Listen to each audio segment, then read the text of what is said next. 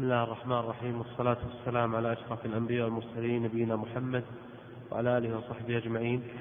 تناولنا فيما مضى بعض المبادئ والقواعد الحاكمة للمعاملات المالية، وبقي لنا بعض القواعد، ثم ندخل في التطبيقات العامة. ويبدو أن الوقت تضايق ولم يبقى إلا يومان، فلعلنا نعرض هذه القواعد بشكل سريع ثم ندخل في الحالات العملية، لأنها في تقديري هي الأهم. الحالات العملية التي يكون فيها المناقشة هي الأهم. توقفنا عند مبدأ منع العوض على عقود الإرفاق. الإرفاق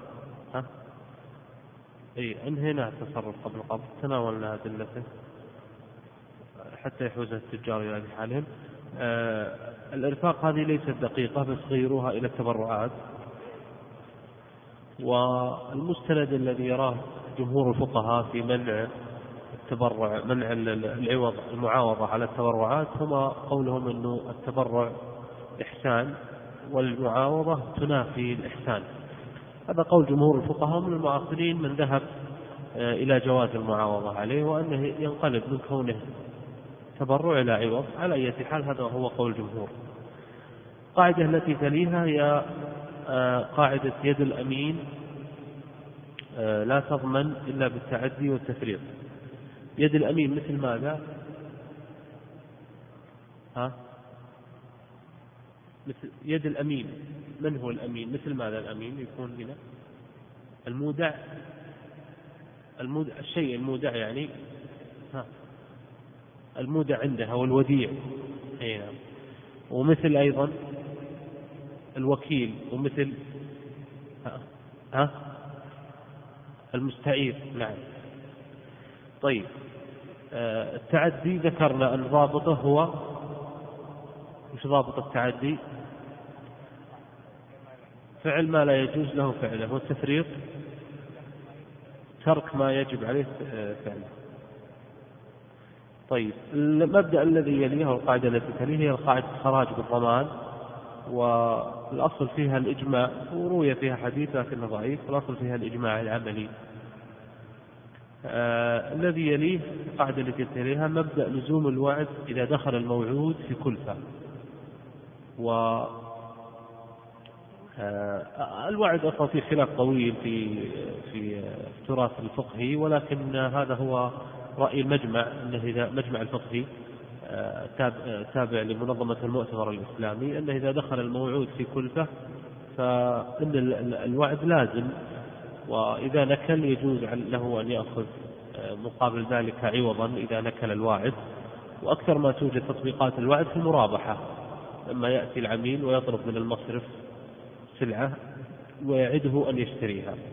هذا هو رأي المجمع، كثير من الفقهاء. أنا لي رأي شخصي في موضوع لزوم الوعد إذا دخل موعد الكلفة، لأن أحيانا يحيل بعض المعاملات إلى أن تكون حيلة على الربا، مثلا في صورتها في المرابحة، لما يأتي ويطلب من المصرف أن يشتري ويعده وعدا ملزما، الوعد الملزم فيه شبهة العقد، كأنها عقد قبل أن يملك على أن يبيع عليه بسعر أعلى، ففيه شبهة. والأولى للإنسان أن يجتنبه، الأولى للإنسان يجتنب لزوم الوعد إذا أحال المعاملة إلى معاملة صورية، أو إذا أحال المعاملة إلى حيلة على الربا أو حيلة على الدين. لكن إذا لم يحلها فلا بأس في ذلك ولا شك باللزومه، لأن النبي صلى الله عليه وسلم قال آية المنافق ثلاث، وإذا وعد أخلف فلا يجوز خلاف الوعد. والآن بعض المصارف ولله الحمد بدأت تترك هذه القاعدة، يعني بدأت لا تلزم عملائها في المرابحة، بعض المصارف الإسلامية. القاعدة التي تليها هي قاعدة أسباب استحقاق الربح.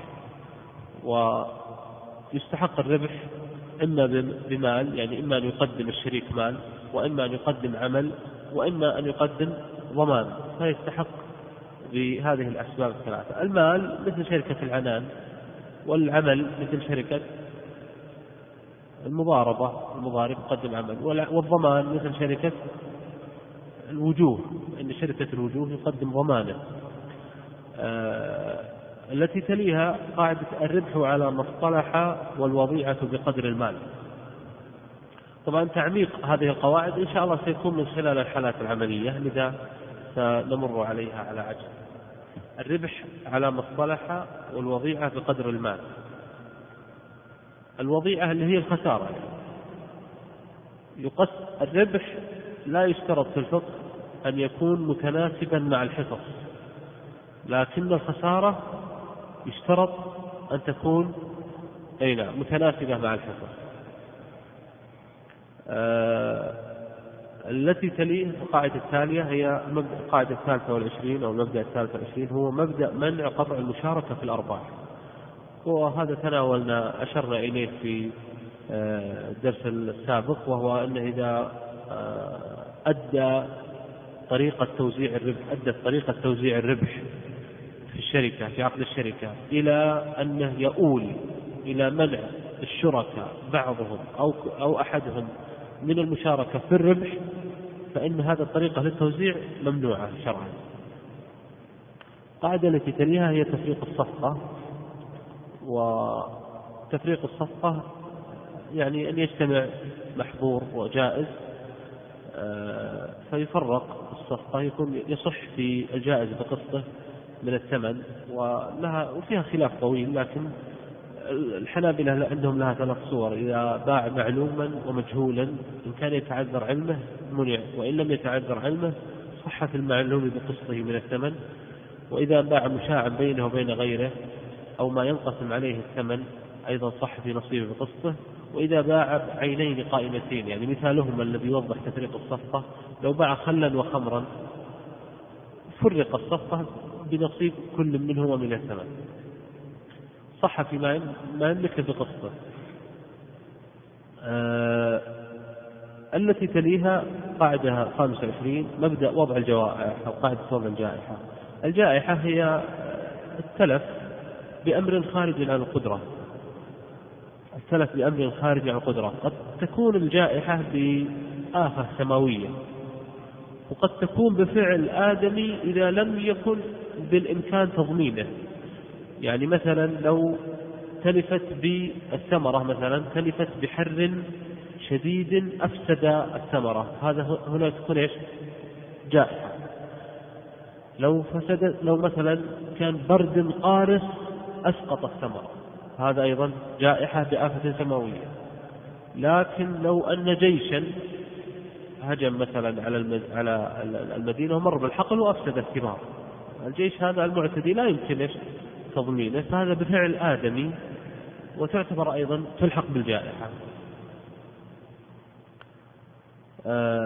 أما إذا كان بفعل آدمي يمكن تضمينه، فإن طبعا هي متى توجد حالة الجائحة؟ هي إذا يجوز البيع بعد بدو الصلاة، صح ولا لا؟ بعد بدو الصلاة ما بعد يعني جهزت الثمرة للجذاذ والاستخدام، ما تزال يعني وضعها اللي يكون المعقود عليه مطلوبا أصلا ما بعد يعني استقر. فإذا بيعت بعد بدو الصلاح أن تصفار أو تحمار، أن تزهو الثمار أو أن يشتد الحب في سنبله، فتبقى على أصولها إلى أن تنضج تماما، إلى أن يأتي وقت الجذاذ أو الحصاد. في هذه المرحلة إذا أتتها جائحة تكون من ضمان من؟ الآن هو اشتراها، جاء المشتري قال يا منها خلاص زهت أو اشتدت، اشتراها المشتري، ثم فيها قبل أوان الجذاذ تبينها من 3 أسابيع يأتي وقت الحصاد، في هذه اللحظة أتتها جائحة.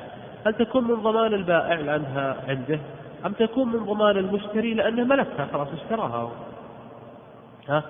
من ضمان البائع. نعم، النبي صلى الله عليه وسلم قضى في هذه المسألة أنها من ضمان البائع، وعلل، أشار النبي صلى الله عليه وسلم، مو فقط علل، ربطها بالأصل العام الذي تدور عليه المعاملات، وهو وش التعليل اللي قاله النبي صلى الله عليه وسلم؟ أيوة أحسن، فتح الله عليه، قال بما يأخذ أحدكم مال أخيه بغير حق. هذه الجملة فيها من الفوائد عظيمة. أولا فيها ربط الربط بالقواعد العامة، طريقة النبي صلى الله عليه وسلم في التعليم الربط بالقواعد العامة. ثانيا فيها تربية إيمانية لهذا المقضي عليه، يعني إذا أنت أشعرت أيضا بالظلم ترى ما طابت نفسه من أن يطالب الآخرين بما هو منه.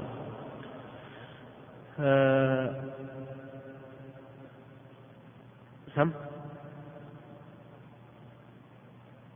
منع قطع مشاركة في الأرباح، أي سيأتي الحالات العملية سنوضحها فيها إن شاء الله. إذا كانت بفعل آدم يمكن تضمينه يخير المشتري بين الفسخ، يعني لو أتى آدمي مجيب آدمي شخص معين جاء أتلف الثمرة، يخير إما أن تفسخها للبائع وإما أن تمضيها وتطالب من المتلف، وأن تطالب المتلف. طبعا هذه يعني هو الآن بيتحمل المطالبة أو أن البائع نفسه يتحمل المطالبة. إذا الثمرة نزلت قيمتها في الغالب أن المشتري شو يسوي؟ بيفسخ البيع، خلاص ما عاد يبغاه، صح ولا لا؟ لكن إذا ارتفعت قيمتها، يعني هو شراها ب100 وتلفت ووصلت السوق كم؟ 200، فإنه الغالب أنه سيمضي البيع ويطالب المتلف. ننتقل للتطبيقات العملية وسنعمق من خلالها هذه القواعد، والتطبيقات العملية أو الحالات العملية هي نقاش بيننا جميعا. طيب الآن سنذكر إن شاء الله يمكن قرابة 70 حالة عملية على هذه المبادئ، أشرنا إلى بعضها وسنذكر بعضها. أتمنى أن ننجزها اليوم وغدا. فيها تعميق لهذه المبادئ، والأهم في مسائل المعاملات ليس هو معرفة الخلاف، الأهم هو التصور، تصور هذه المسائل ومعرفة القواعد العامة التي تحكمها. طيب أحيانا أعطيكم كل حالة وردوها إلى القاعدة التي مضت معنا، طبعا هذا إذا كنتم مقتنعين أنها ترجع القاعدة، إذا لديكم قاعدة أخرى فاعرضوها علينا. أحيانا المصرف أو المؤسسة المالية الإسلامية لما تقوم بإقراض أحد العملاء، إما عن طريق مرابحة للآمر بالشراء أو عن طريق تورق أو أي وسيلة تمويلية إقراضية سلعية، تشترط عليه شرط أن إذا تأخر في السداد 3 أشهر حلت عليه جميع الأقساط. حلت عليه جميع الأقساط، يعني مثلا الحين هو عليه أقساط كل شهر عليه مثلا نقول 4000، صح ولا لا؟ تشترط أحيانا المؤسسة المالية أنه إذا ما سدت 3 أشهر متتالية تحل جميع الأقساط، يعني يطالب بكل الأقساط الآن، ما تصبح مقسطة الثمن. اشتراط حلول جميع الأقساط، هل هذا قرض جر نفع؟ شلون؟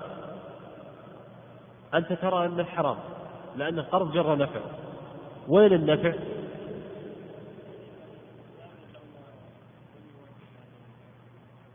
طيب في أحد الأخوان مقتنعين بالتعليل الشيخ ولا ما سمعوك الأخوان؟ هو يقول إن هذا قرض جر نفع الشيخ، إيش رأيكم في كلامه؟ أيوة ليه؟ الأخ يقول إن هذا معاقبة للمدين المضار، وهذا هذا هو الصحيح، إن يجوز أن يحكم بحلول جميع الأقساط، هذا ما قرره المجمع الفقهي أنه يجوز اشتراط حلول جميع الأقساط. طبعا يفترض أن المجمع قيد هذا الإطلاق الحقيقة، ولذا القضاء لم يعمل برأي المجمع بهذا الإطلاق، قيدها. لما؟ يعني لو قال مثلا المجمع لو قال أنه إذا تأخر مثلا في يعني يحل عليه بعض الأقساط المتناسبة مع ما أخره لكان جيد. لما؟ لأن السلعة مثلا أصلا قيمتها 100,000 وهو أخذها ب150,000 لأجل الأجل، تمام؟ طب يوم تأخر 3 شهور حلت عليه جميع الأقساط، فأصبح المصرف الآن يستحق قيمة ما هو مؤجل حالا، فهذا فيه ظلم كثير، يعني أن يستحق 150,000 الآن وهي سلعتها بالسوق كم؟ 100، لأجل أن يتأخر 3 أقساط يعني هذا فيه ظلم كثير. ولذا القضاء لا يحكم الآن إذا جاءت نقود فيها حلول جميع الأقطار لا يحكم به القضاء المستقر عليه العمل في القضاء السعودي عدم العمل بهذا الشرط، وأنه يحل عليه بعض الأقطار، أما جميع الأقطار لا تحل عليه، لأن هذا فعلا فيه ظلم وداخل في قول حق الله تعالى نعم ولا تأكلوا أموالكم بينكم بالباطل. طيب مسألة الثانية، تطبيق الحالة الثانية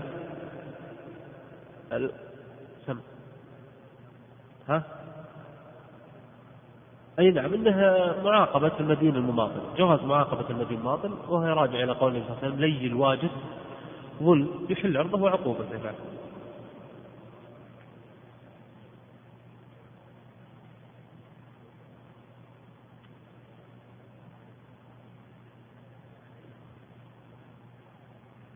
أن تقول إنه يعني ما دام أنه موافق يجوز. طيب هل الشرط الوحيد في المعاملات الرضا أم يجب أن تراعى قواعد أخرى منها عدم الظلم؟ يعني هذا فيه ظلم إذا زادت الآن السلعة قيمة السوق 100,000 تأخذها الحين 150، هذا فيه ظلم مبين. هذا حتى على أقوى الأقوال في الغبن ما يأتي اللي هو الثلث أو النصف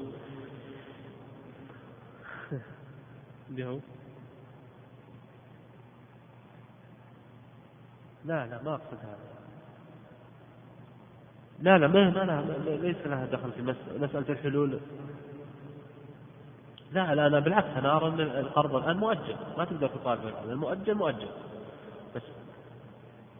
المذهب ما يقبل، المذهب حال أنا ما نتكلم عن المذهب، لا نتكلم عن جماهير الفقهاء المعاصرين الآن ما أخذوا بالمذهب، لا أن القرض يجوز أن يكون حال يجوز أن يكون مؤجل. طيب الآن من قواعد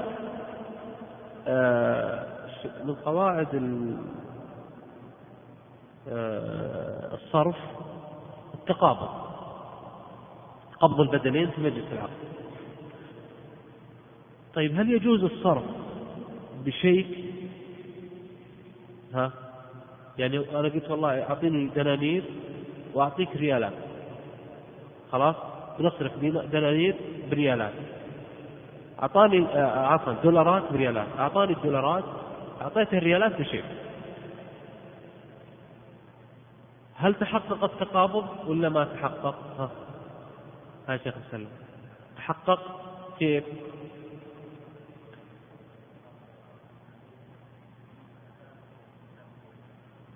أي لا. طيب هذا رأيي، توافقه الشيخ؟ إذا كان مصدق فقط، وإذا كان غير مصدق ما يقبل. طيب ما وجه التفريق بين المصدق وغير المصدق؟ أي نعم قد يكون له رصيد قد لا يكون رصيد، نعم قد يكون شيخ مرتجع يعني يقتل. إيش رأيك الشيخ مسلم معه ولا هو النظام أنت تعمل؟ طيب نفس كلام الشيخ في تفصيل آخر.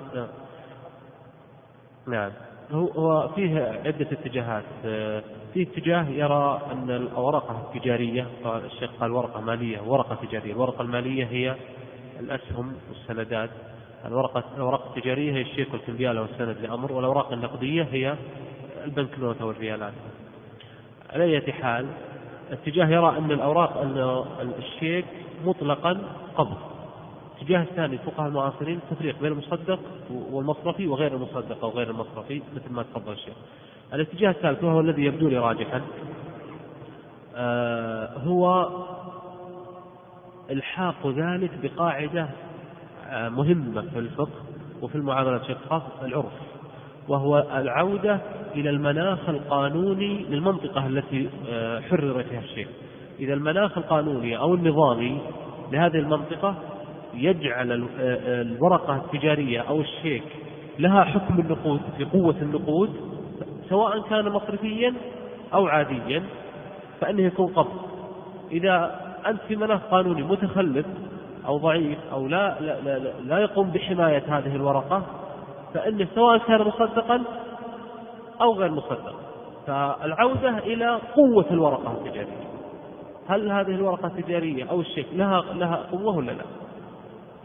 نعم. ولذلك في واقعنا يغلب هذا التفريق، أن يكون في واقعنا يفرق بين المصدق والعادي، لأن العادي كثير. يعني أكثر إحصائية سمعتها أنه الشيكات المرتجعة في السعودية بلغت 20 مليار.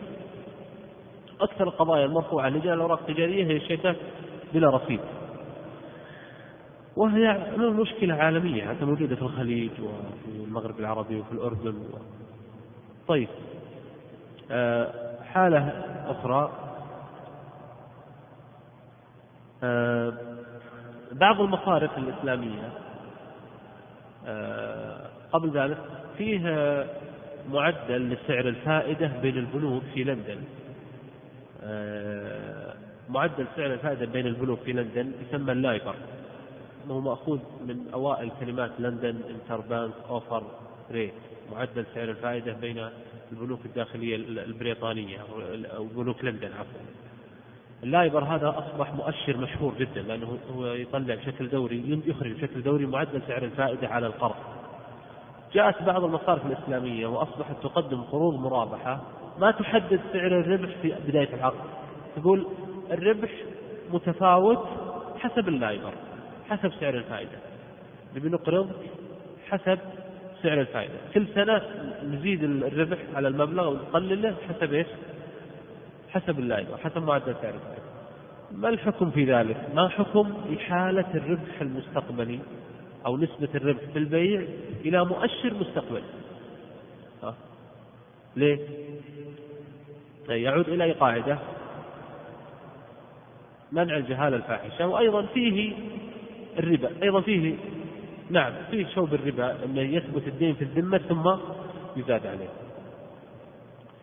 طيب، حالة الرابعة، بعض المؤسسات المالية الإسلامية حين تقرض عملائها تشترط على العميل أنه إذا تأخر عن السداد أن يقدم صدقة مقدارها مثلا 2% عن المبالغ المؤخرة أو عن أصل المبلغ، تقدم إلى جهات خيرية. المبلغ الآن يؤخذ من العميل ويصرف مقابل تأخره عن السداد، يصرف لجهات خيرية مقابل تأخره عن السداد. هل هذا قرض جر نفع ولا لا؟ ها، هذا قرض جر نفع. ليش؟ وين النفع ولمن؟ ها، صار ربا الآن. طيب، في رأي آخر، ربا لأنه بيع بشرط، وهل كل بيع بشرط ربا؟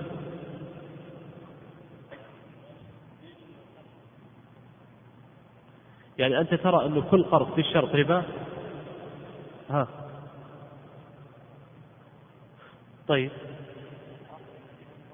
أي أنت ترى أنه داخل في معاقبة المدين المواطن ولا يدخل في منفعة المقرض.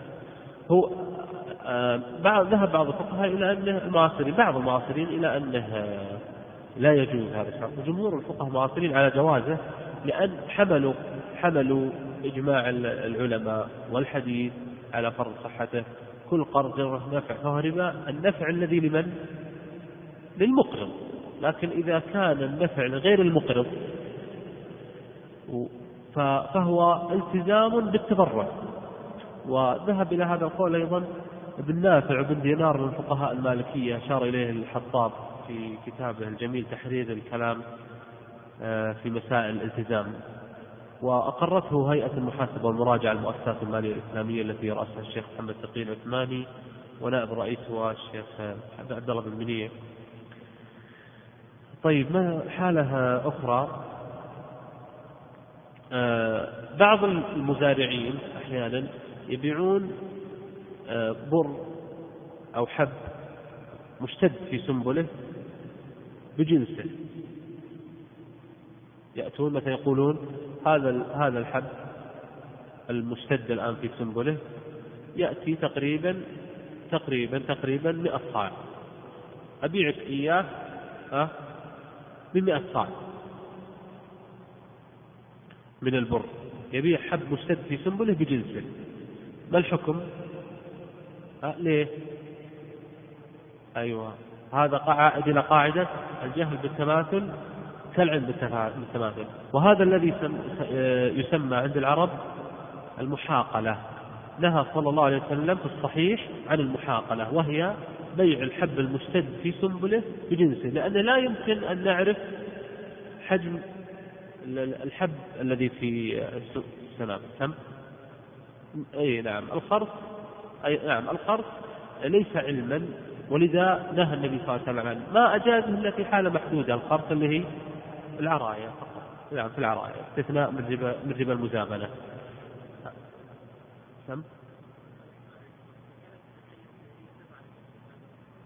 لا أصبح نفع، نعم ولذا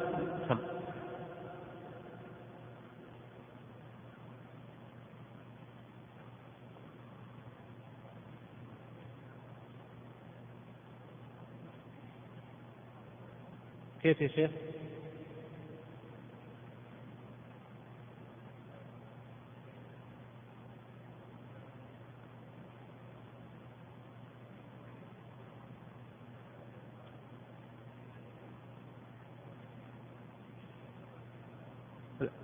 اي بس العرايه بشروطها. اي نعم اذا كانت من جنسها جاز. هو ربا الفضل اصلا محرم تحريم وسائل، ولذا اذا عارضت الحاجه ابيح. المساله السادسه او الحاله العمليه السادسه، أحيانا بعض المؤسسات المالية الإسلامية تشترط البراءة من العيوب، تبيع للعميل سلع سيارات أو وحدات أو كذا، وتشترط أنها بريئة من العيوب التي تكون في السلعة. شو الحكم في هذا الشرط؟ هل هو جهالة فاحشة ولا يجوز؟ ها؟ أحيانا العميل يأتي المؤسسة المالية الإسلامية يقول أبغى سيارات معينة، طيب تبيع السيارات، تكتب في بنود العقد وأن المصرف بريء من أي عيب يكون في السلعة أو في السيارة، تحدد عيوب معينة أو تطلق جميع العيوب. ما حكم البيع بشرط البراءة من العيوب؟ ها؟ جهالة فاحشة ولا؟ أي أنت ترى أنها جهالة فاحشة؟ طيب فيه قول آخر؟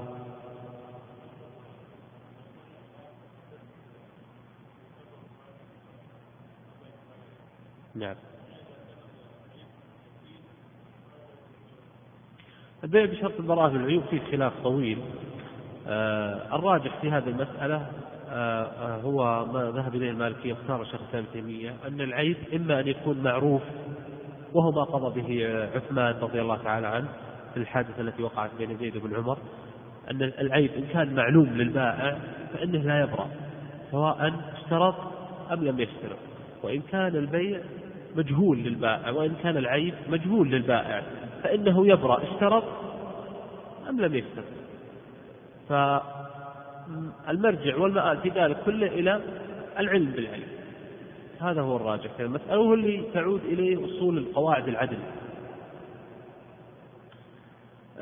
طبعا المؤسسات المالية الإسلامية أجازت هذا، الهيئات المحاسبة والمراجعة أجازت هذا الشرط، ولكنها اقترحت للمؤسسة أنه إذا كان في عيب في السلعة فإنه يكون من البائع على المصرف. اقترحت أن المؤسسة المالية تفوض العميل بالرجوع على البائع ومطالبته بالتعويض الثابت للمؤسسة. طيب السابع، الحالة السابعة أو التطبيق السابع، بعض المؤسسات المالية الإسلامية أو أكثر المؤسسات المالية الآن حين تشترط على المدين، تشترط على المقترض منها أنه إذا تأخر عن السداد مدد معينة يدرج اسمه في قائمة سوداء أو قائمة العملاء غير المرغوب في التعامل معهم، طبعا هذا سابقا يعني، أو يسمى البلاك ليست. هل هذا قرض جرى نفع؟ ها؟ إيش؟ منعا؟ أي نعم منع النفع. أنت ترى أن هذا منع نفع؟ أي نعم. أي هل منعه من الانتفاع بخدمات المؤسسات الإسلامية نفع للمؤسسة المقرضة؟ لا، هذا يدخل في مراقبته المدينة، يدخل في لي الواجد ظلم، يحل عرضه وعقوبته. فالنبي صلى الله عليه وسلم قال يحل عرضه، يعني يجوز أن تتكلم في عرضه بالحق، ومنها يدخل فيها إدراج اسمه في هذه القائمة بين بقية المؤسسات، بل أنه أحيانا يكون من المناصحة لبقية المؤسسات المتعثرين في السداد المماطلين، من المناصحة أن تخبر المؤسسات الأخرى حتى لا يدخلها أيضا في ورطة الإقراض. طيب، الثامنة، بعض المزارعين أيضا يبيعون الثمر على رؤوس النخل رطب بالتمر خرصا، يعني يخرص الرطب بالخبرة، يخرصها الخبرة، يقول يساوي كذا وكيلا، والتمر يساوي كذا كيلا، ثم يبيعونه به، يبيعون الرطب بالتمر. ما رأيكم؟ اي نعم، للعراية ما فوق. نعم نعم، كلام لطيف جميل. في احد الاحاديث، طبعا هذه هي المزابنة ولها عنان، يقول اذا كان دون 5 أوسق للحاجة فهذا هي العراية التي اجازها منه، ما كان فوق 5 أوسق لا يجوز، لان للجهل بالتماثل كالعلم بالتفاضل.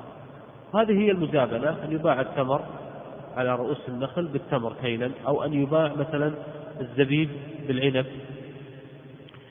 أو أن يباع سائر أنواع أجناس الطعام. والنبي صلى الله عليه وسلم لما سئل عن ذلك قال أينقص الرطب إذا جف؟ بعض الناس يظن أن النبي صلى الله عليه وسلم يسأل ها هنا مستفسرا، والنبي صلى الله عليه وسلم لا يجهله أن الرطب إذا جف أنه ينقص إذا جف، وإنما سأله مقررا وليوقفه على علة النهي. قال أينقص الرطب إذا جف؟ قال نعم. قال فلا إذا.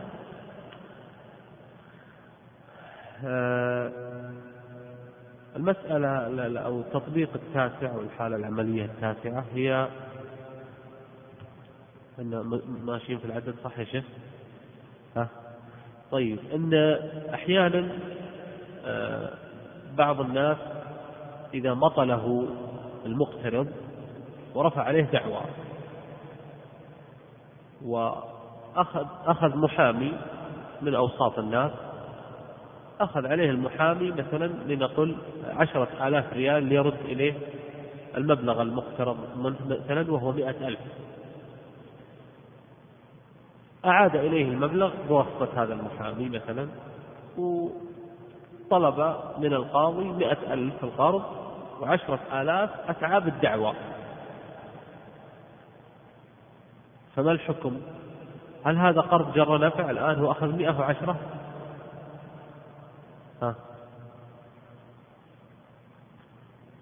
ها يا شيخ وشو كيف؟ يعني الآن هو هل يحكم له ب110,000 وهو ما أقرضه إلا 100؟ انتفع المقرض ب10,000 زيادة الآن.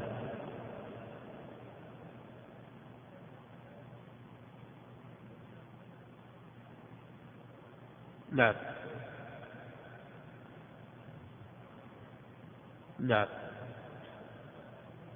أي نعم بالضبط، هي في الحقيقة مقابل تحصيل الدين وليست نفعا، يعني هو لم ينتفع على ولا ريال، هي في الحقيقة سداد للأتعاب. ولذا يقول شيخ الإسلام ابن تيمية وما غرمه رب دين في تحصيل دينه فعلى مماطل، وما غرمه رب دين في تحصيل دينه فعلى مماطل. فتحميل المدين المماطل أتعاب الدعوة لا شيء فيها، وقد حكم فيها أيضا رئيس القضاة في زمنه مفتي الديار السعودية الشيخ حمد إبراهيم في فتاواه، حكم في أحد الدعاوى حكم بتحميل المدين أتعاب الدعوة. طيب، وحكمت أيضا هذا ما قررت هيئات المحاسبة والمراجعة والمؤسسات المالية الإسلامية. التي تليها المسألة التالية: متى تستقر الأجرة في ذمة المستأجر؟ إذا تعاقدنا على الإجارة الآن، متى تستقر؟ هل بمجرد العقد تستقر ولا متى؟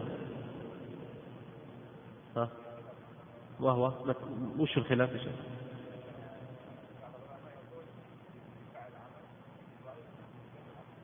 بالعقد. نعم. أي نعم، في خلاف. الراجح أن الأجرة تستقر بالتمكن من الانتفاع. إذا رفع الموانع والحوائل ووجدت تخلية والتمكين بينه وبين المنفعة، استقرت الأجرة في الدولة، سواء انتفع أم لم ينتفع. الآن هو مخلى بينه وبين العين. طيب، 11: لو أن زيدا اشترى عمارة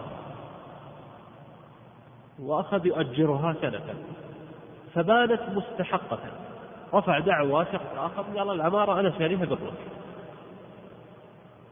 انتهت الدعوى، أثبت المستحق بالبينات أن العمارة له، حكم بها له، فطالب المستحق بأن يعطيه زيد الذي اشترى العمارة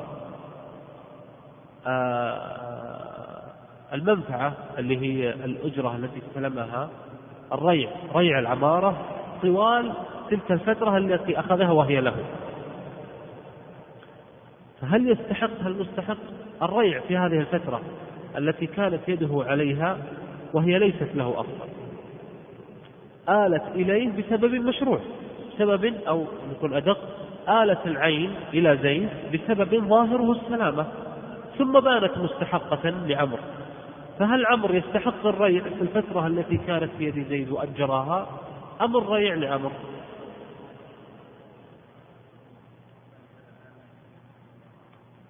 تنزل على أنها شركة مضاربة. كيف يصير؟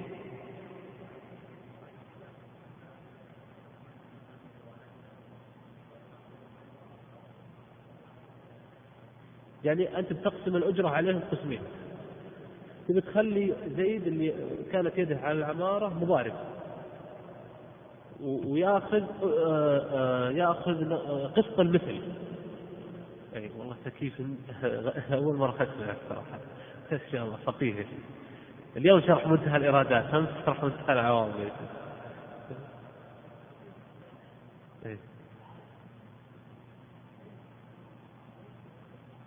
أي نعم.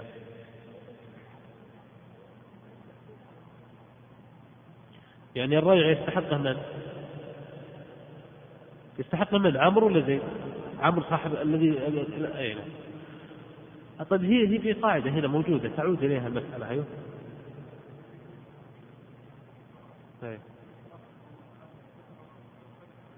أي نعم. أحسن. هو لو تلفت العمارة في الفترة التي كانت يد زيد عليها، من يضمنها؟ يضمنها زيد. إذا خراجها يقول من؟ لزيد الذي اشتراها، لأن الخراج الضمان. هذه قاعدة مضطردة في أكثر الدعاوى الموجودة اليوم التي تكون فيها نزاعات، تنظمها قاعدة الخراج.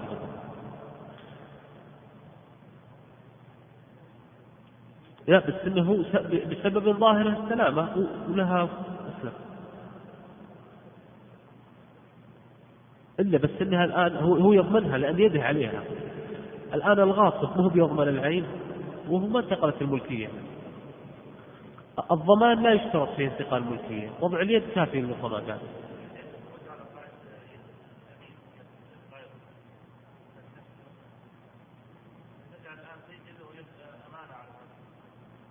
لو كانت يد أمانة ما استحق الريع.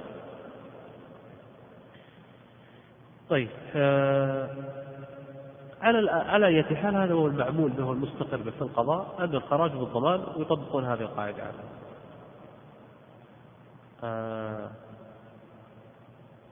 طيب، لو في عقود الأمانة اللي هي مثل الوكالة مثلا أو الوديعة أو كذا، لو أتى إنسان وقال مثلا أتى لأحد من يتقبل الودائع وديع معين، قال أريد أن أودع وديعتي عندك ولكن أريد كفيل يكفل الوديعة، ما حكم اشتراط عقود التوثيقات في عقود الأمانة؟ أو مثلا ذهب إلى وكيل والوكيل أمين واشترط عليه رهن، والرهن توثيق، قال بوكلك في أعمال معينة ولكن اشترط عليك رهن، فما حكم اشتراط التوثيق في الأمانة؟ لأنه هو يجر إلى مسألة، عشان كذا طرح. ليه؟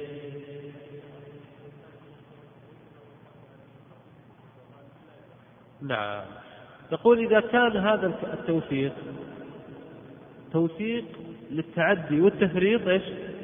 جائز، يعني إذا كان هذا الكفيل يكفل الوديع أو الوكيل في حالة تعديه وتفريطه جائز، أما إذا كان يكفله في أصل الضمان امتنع، لأن يد الأمين لا تضمن إلا بالتعدي والتفريط. المسألة التي تليها صبر ما تبحث، أنت فاهمها بس يمكن لعل ما وضحتها أنا بشكل مناسب. الآن لو أن مثلا الشيخ مسلم استودعتها أنت وديعة وقلت له أريد كفيل إذا أنت أضعت الوديعة يحضرك أو ضمين يضمنك أو رهن ترهن لي رهن إذا أضعت الوديعة أستوفي ثمن الوديعة من هذا الرهن، خلاص؟ ما حكم هذا الوقت؟ ننظر في التوثيق، هل التوثيق لضمان التعدي والتفريط أو لتوثقة أصل الضمان؟ فإذا كان أصل الضمان فإنك الحقيقة ضمنت في عقود الأمانة بغير تعدي وتفريط. واضحة الصورة؟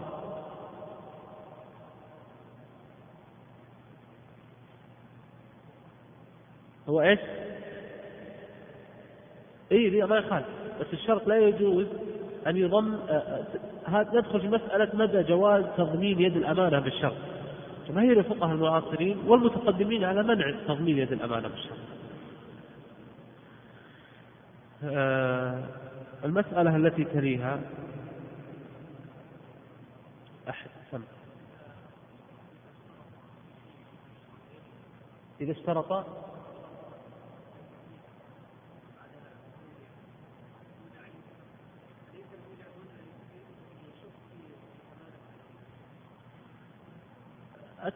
التوثيقات عموما ليست طعنا في الأمانة والنذر، ومنها من التوثيقات الكتابة، والله تعالى أمر بها وقال يا أيها الذين آمنوا إذا تداينتم بدين إلى أجل مسمى فاكتبوه، وأشار إلى ما يحصل من يعني هذا، قال ولا تسأموا أن تكتبوه صغيرا أو كبيرا إلى أجل، سواء كان الدين كبير أو صغير.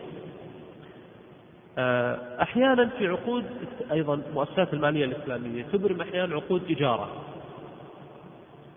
طيب مثلا منزل تؤجل إيجاره منتهية بالتمليك لصاحب، أتى مستأجر يريد أن أتى مثلا مستفيد عميل يريد منزل، قالوا له لدينا منزل تأجير منتهى بالتمليك نؤجر فيه وإذا انتهت المدة تملكته، ولكن تضمن أي تلف أو نقص يصيب العين المستأجرة، تضمن أي شيء يصيب العين المستأجرة.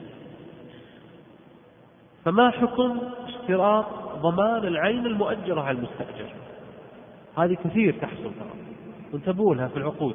ولذا دوما أنا أقول يعني للزملاء والإخوان لا تكتفوا في قراءة المعاملات المعاصرة بالكتب، اطلعوا على العقود. العقود هي التي تكشف لكم حقائق المعاملات.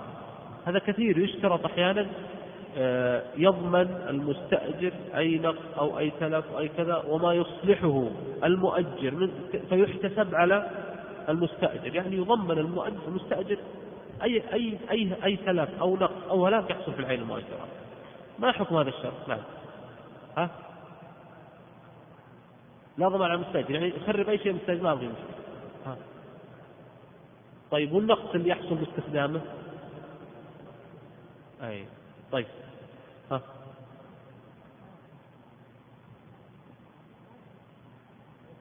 يضمن النقص الذي بسبب الاستهلاك. أيوة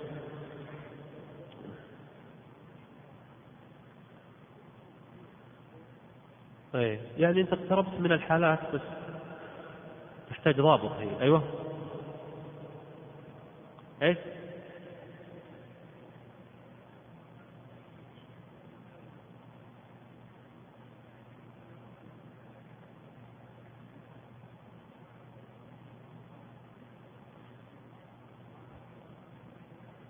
ايه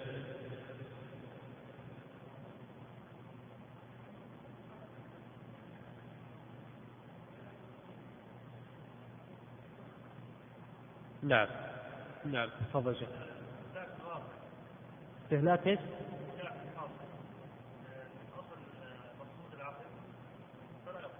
نعم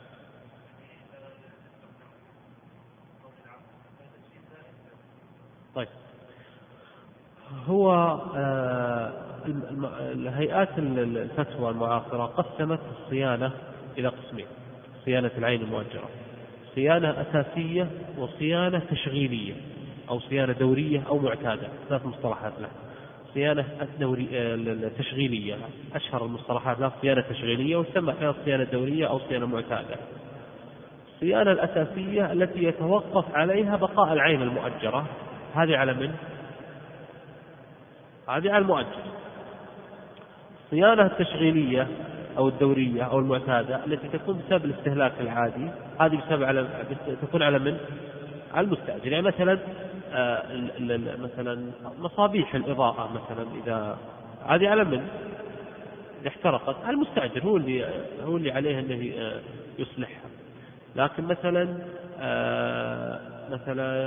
تمديدات السباكة الداخلية أو الكهرباء الداخلية إذا تلفت، هذه على من؟ على المؤجر.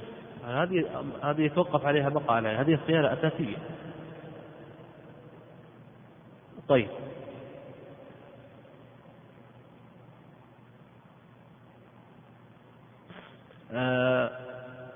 لو أن المستأجر العقد مثلا، نفترض أن العقد إلى يعني استأجر سيارة منتهية بالتمليك، تمام؟ العقد سنة، بعد 8 أشهر تلفت السيارة بتعدي المستأجر، أصاب بها يعني حادث أهلك السيارة كليا أو جزئيا، فاتت منفعتها، فعاد المستأجر إلى المصرف وقال والله خلاص نبي نوقف عقد الاستئجار. ما رأيك؟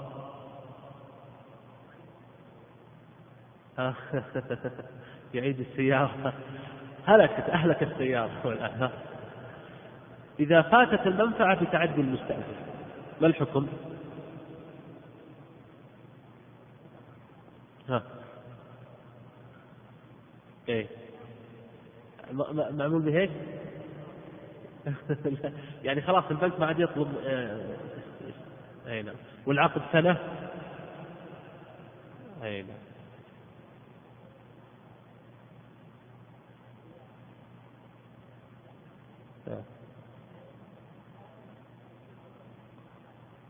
نعم أحسن. هو الحقيقة أن المستأجر الآن هو الذي تعدى على العين، فهو الآن يده يضمن، فيجب عليه إعادة المنفعة أو إصلاحها، ولا تسقط الأجرة عن مدة الاستئجار، لأن الهلاك كله كان بماذا؟ بسبب تعد. هذا أيضا ما أفتت به الهيئات المعاصرة، وهذا يرجع إلى قاعدة يد الأمانة لا تضمن إلا بالتعدي والتسجيل. أما من اليوم إحنا نقول هذا ما يضمن ما يضمن، نجيب مسائل أنه يضمن مثل ذا الأمين ما يضمن. طيب في عقود المرابحة للآمر بالشراء أيضا يؤخذ من العميل إذا تقدم للمصرف ووقع وعد على أن المصرف إذا شرى له مثلا السيارة أو المعادن أو كذا أن يشتريها منه، يؤخذ منها احيانا بعض المؤسسات الماليه مبلغ بسيط لتاكيد وعده، يعني ان وعده جاد، يسمى هذا المبلغ لا، هذا التكييف الفقهي ما شاء الله عليك، على طول كيفت الفقهيه، يعني طبعا احد التكييفات الفقهيه. نعم، يسمونه هامش الجديه، يعني هو لتوثيق وعد الواعد. والصواب انه ليس عربون، لانه لو كان عربون فانه يصبح ايش؟ عقد بيع، ليس عربون. هو كيف بعض الفقهاء بانه امانه، كيف بعض محاسبه المراجعه كيفوها انها امانه، كيفتها ايضا المعايير الشرعيه التي اخرجها الشيخ القريب وزملائه لانها رهن. تكييف متقارب يعني. اذا نكل العميل عن الوعد فإنه يؤخذ من هامش الجدية ما يغطي هذا الضرر الذي حصل على المصرف. وش الضرر؟ إنه شروا له السلعة وباعوها على غيره، قد يكون البيع على غيره أقل من قيمة بيعه عليه هو، فيجب على المصرف أو مؤسسة مالية الإسلامية أنها لا تأخذ إلا مقدار الضرر الفعلي اللي هو الفرق بين تكلفة شراء وتكلفة شراء العميل وتكلفة البيع على غيره، هذا المقدار هو الضرر فقط.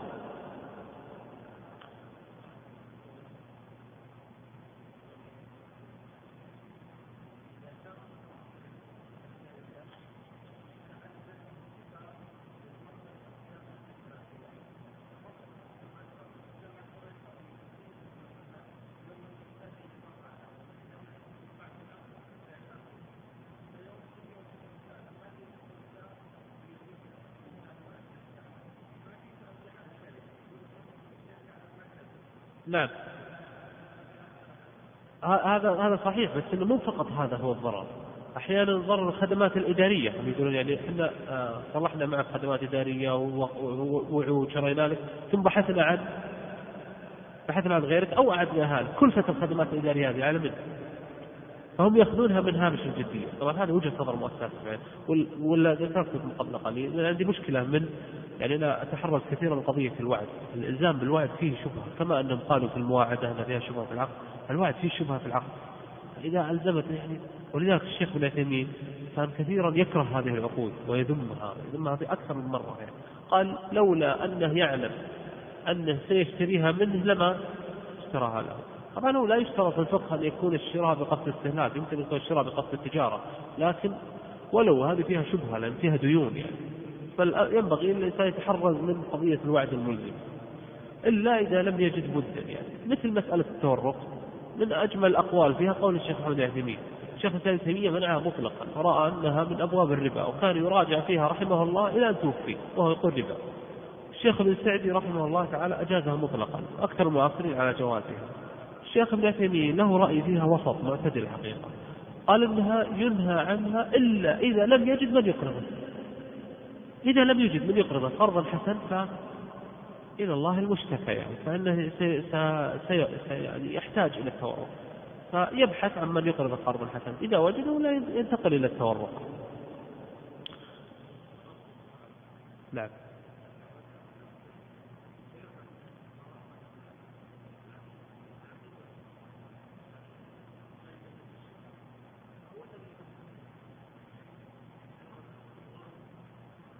لا هو ما هو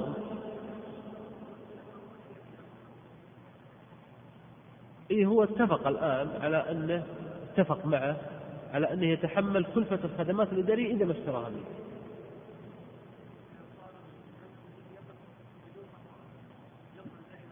لا هو ما ربح الآن، فقط بيدفع قيمة الكلفة، الخسائر بس، خسائره من شرائها وآخر. ولذا هم هيئة المحاسبة والمراجعة فرضت عليهم ما يأخذ إلا مقدار الضرر الفعلي اللي هي بين كلفة شرائه هو وكلفة بيعه على غيره فقط، هذه الكلفة.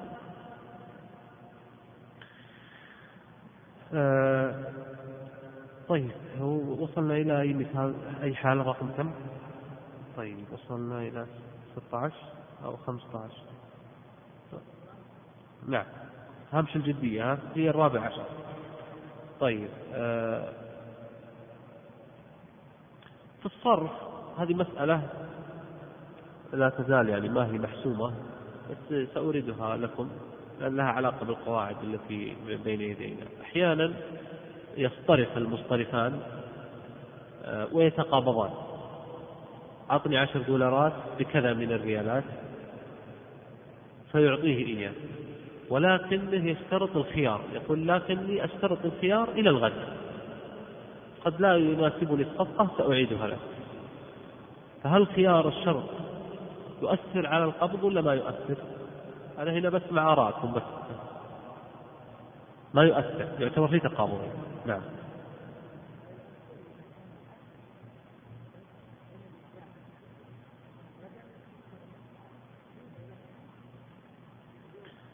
له عقد ولكنه خيار شرط، يعني العقد نافذ، الخيار يمنع النفاذ ولا يمنع اللزوم؟ يسلب اللزوم بالعقد. نعم. فهو العقد غير لازم، جاء نافذ ولكنه غير لازم، لا يزال جائزا يوم كامل، غدا يلزم. صرف بسعر اليوم وتقابضوا ولكنهم جعلوا السعر إلى غدا، ما يجوز. طب قبض في خفض. طب هل الشارع اشترط اللزوم ولا القبض؟ النبي صلى الله عليه وسلم قال إيه؟ يدا بيد، اشترط القبض ما اشترط اللزوم. ها؟ القبض لا يؤثر على الخيار. على أي حال كلاهما قولان، الجمهور ذهب إلى أن الخيار الشرط يؤثر على مو على القبض، على تمام القبض، رأوا أنه يؤثر على تمام القبض. والذي اختاره الإمام تيمية والشيخ ابن عثيمين هو أن خيار الشرط لا يؤثر على القبض، وأن تحقق القبض بذلك. ولا شك أن الأولى خصوصا في مسائل الصرف، فإن الشارع تشدد وضيق باب الصرف بما لا تجد في باب آخر، فالأولى الإنسان يجتنب خيار الشرط. لكن نحن نتكلم هنا عن المباح وعدمه، ولسنا نتكلم عن الورع، ولا باب الورع كثير في المسائل. المثال التالي، هيئة المحاسبة منعت خيار الشرط في الصرف على أي حال. المثال التالي، الآن المنفعة تقبض حالا ولا تقبض شيئا فشيئا؟ شيئا فشيئا، تستوفى شيئا فشيئا، بمعنى أن مالا يعني المنفعة القادمة زمن الانتفاع القادم لا تزال المنفعة فيه غير مقبوضة. ومن شروط السلم تقديم ايش؟ تقديم الثمن كله، لا يجوز تقسيط الثمن. طيب ما الحكم لو جعل رأس مال السلم منفعة؟ مو المسلم فيه، المسلم فيه بر، قال انا بعطيك بر 100 صاع بعد سنة، بس عطني 1000 ريال الآن.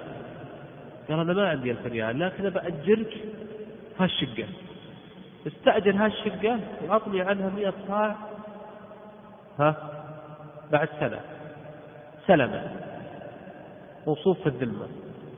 فصار رأس مال السلم منفعة، فهل هو مقبوض الآن ولا ما هو مقبوض؟ هل تحقق قبض أحد البدلين أو قبض الثمن ولا لا؟ ماشي.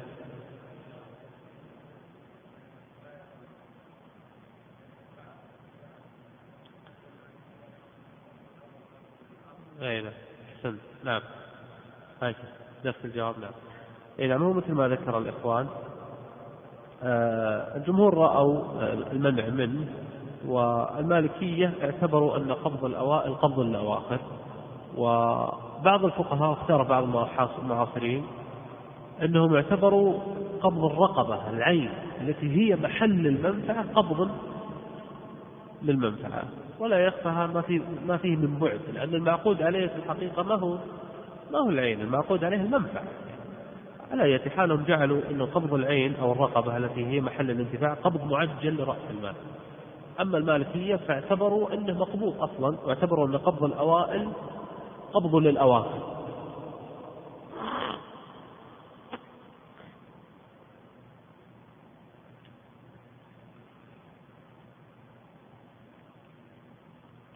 طيب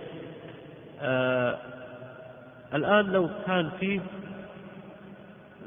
في المتاجرة في العملات يشترط إذا تعاقد أن يتقابض، طيب لكن لو أتى مثلا مصطرفان قالوا لن نتعاقد حتى لا نلزم إيش بالقبض، ولكن سنة واعد، فأبرموا بينهم اتفاقية مواعدة على الصرف غدا حتى نسلم من شرط القبض، وأبرموا عقد وأبرموا مواعدة ملزمة بين الطرفين أن يكون القبض يعني قالوا كذا تواعدنا أنا وفلان أن نبرم عقد صرف غدا وأن نقبضه غدا.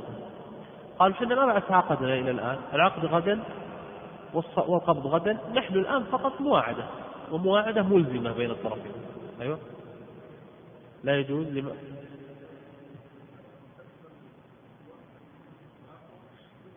يعني أنت الآن دخلت إليها من مدخل الكالئ بالكالئ، أي نعم، ولم تدخل إليها من باب الربا.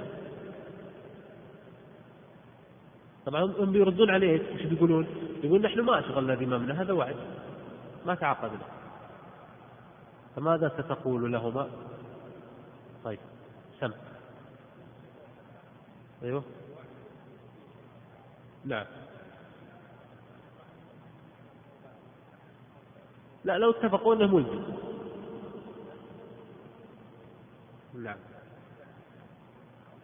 لا التزمنا، قالوا التزمنا. اي نعم. ها يجوز ان ترى انه يجوز المواعدة الملزمة على الصرف بتأجيل اذا كان مؤجلين. نعم. نعم. في العقد وليس في المواعدة.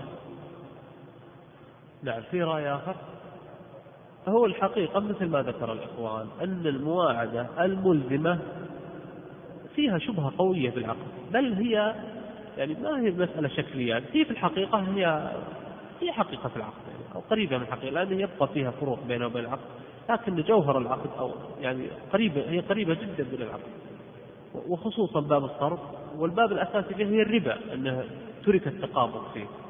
والتقابض النبي صلى الله عليه وسلم قال يدا بيد في حديث عبادة، وقال في حديث آخر لا تبيع غائبا منها بناجز. سم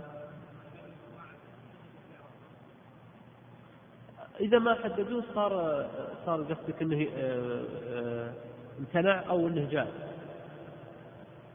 المواعدة عموما حددوه من يحدد، لا تجوز المواعدة الموجودة.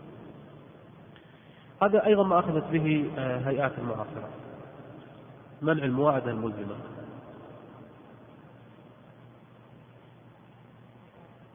ها؟ نعم المواعدة الملزمة بين الطرفين في الصرف اعتبروها شبهة العقد.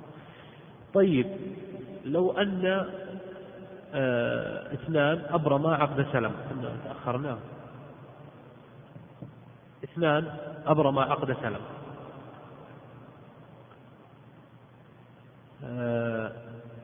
أن يكون المسلم فيه مثلا أجهزة بعد سنة، ورأس مال السلم 10,000 ريال الآن، ولكن تأخر في اشترط فقط يعني بجمع المبلغ، قال بس نتأخر يومين أو 3 أيام، فما حكم تأخير رأس مال السلم اليوم واليومين والثلاثة؟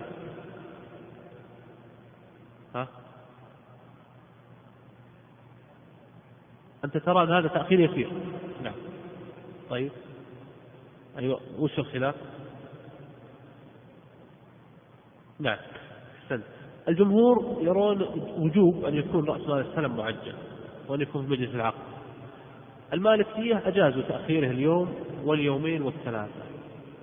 ظن بعض المعاصرين أن تجويز المالكية تأخير،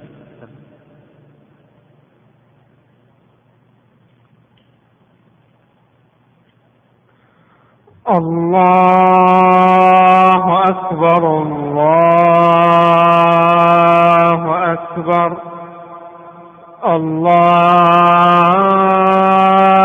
أكبر الله أكبر، أشهد أن لا إله إلا الله، أشهد أن لا إله إلا الله، أشهد أن محمدا رسول الله أشهد أن محمدا رسول الله حي على الصلاة حي على الصلاة حي على الفلاح حي على الفلاح الله أكبر الله أكبر لا إله إلا الله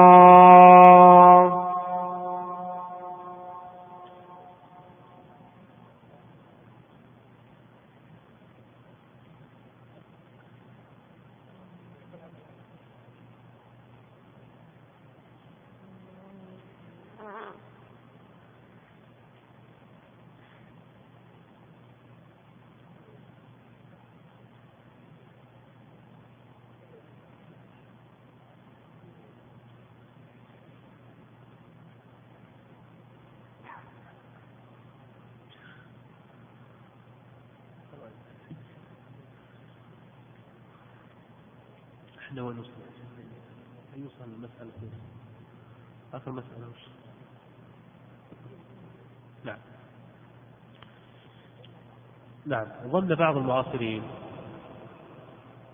أن تأجيل المالكية اليوم واليومين والثلاثة أنه منبثق عن كونهم يرون جواز تأجيل البدلين في السنة، فهل هذا صحيح؟ هل كون المالكية أجازوا تأخير رأس مال السلم 3 أيام؟ لنفترض أن السلم مثلا بعد شهر تسلم المسلم فيه ويسلم رأس المال بعد 3 أيام، هذا جائز على قول المالكية، فهل هذا يعني أنهم يرون جواز تأجيل البدلين في السلم؟ بنوا عليه أنهم يرون جواز التأجيل ثم خرموا قاعدة الكالئ بناء على ذلك، هذا غير صحيح. نعم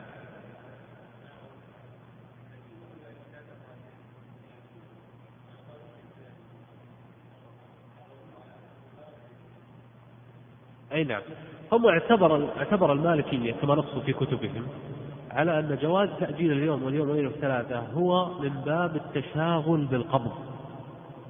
باب التشاغل بالقبض وما قارب الشيء يعطى حكمه، فاعتبروا أن اليوم واليومين والثلاثة مقاربة لموعد التسليم، فهم في الحقيقة وسعوا مفهوم موعد التسليم ولم يجيزوا التأجيل، فهذا فهم غير صحيح لقول المالكية.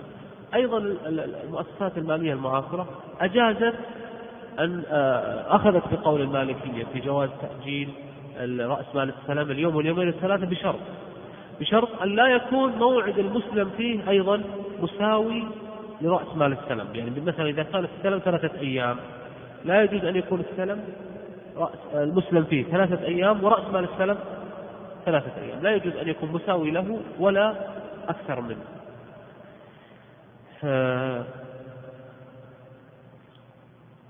طيب المسألة التي تليها والحالة العملية التي تليها 20 إذا سلم بعض رأس مال، يعني مثلا اتفقنا أنا والشيخ على أن أسلم إليه في مثلا معدات أو مثلا أجهزة كمبيوترات حواسب ب100,000 ريال، أشتري من حواسب وصفها كالتالي كذا وكذا وكذا موصوفة في الذمة السنة القادمة ب100,000 ريال، سلمت 50,000 الآن وأخرت 50,000 إلى 6 أشهر،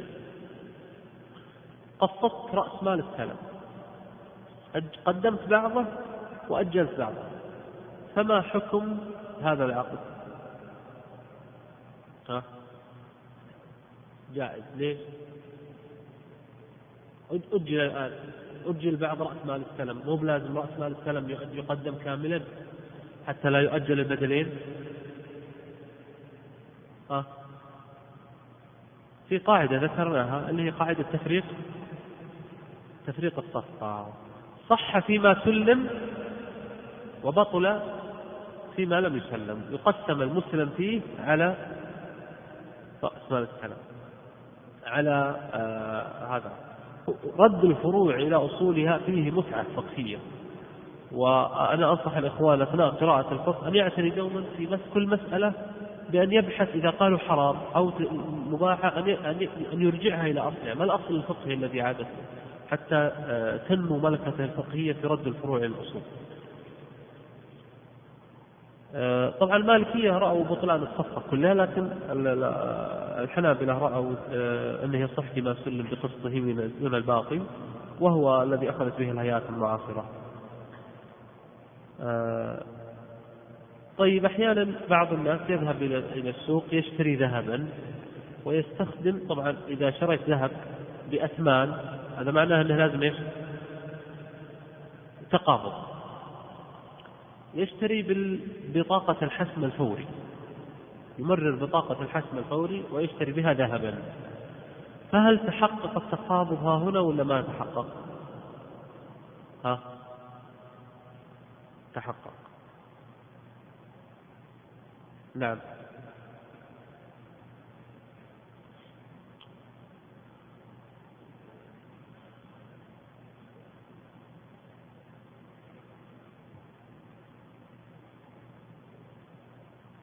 نعم أحسنت، تماما كما ذكر الأخوة، ليس لديه مزيد، وهو أنه إذا كان هناك قيد مصرفي يقيد القيمة في حساب البائع مباشرة فإن تحقق القبض، لأن القيد المصرفي يعتبر من أنواع القبض الحكمي، أن يتحقق فيه أثره، لا يشترط في القبض في الشريعة أن يكون بالمناولة، وإنما يصح القبض الحكمي.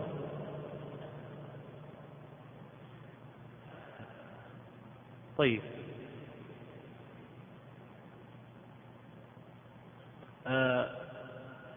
في أيضا مسائل السلم، وهي من مسائل يعني باب السلم أو السلم الموازي، يعني هي من العقود التي استثمرتها المصرفية الإسلامية كثيرة التمويل.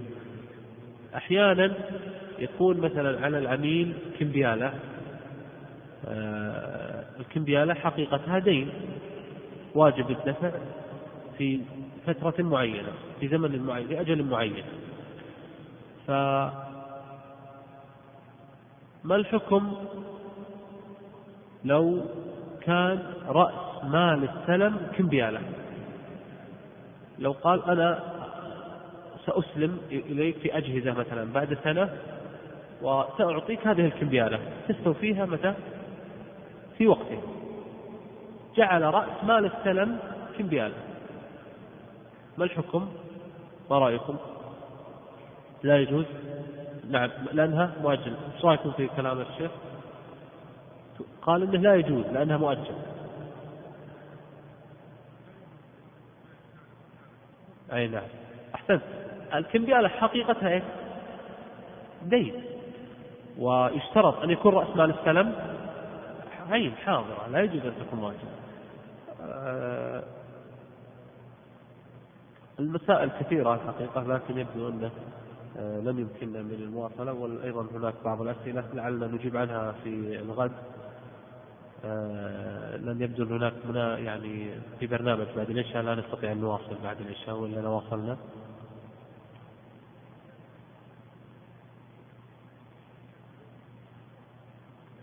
إذا كانت بعد يوم دخلت في نعم في قول مالكي.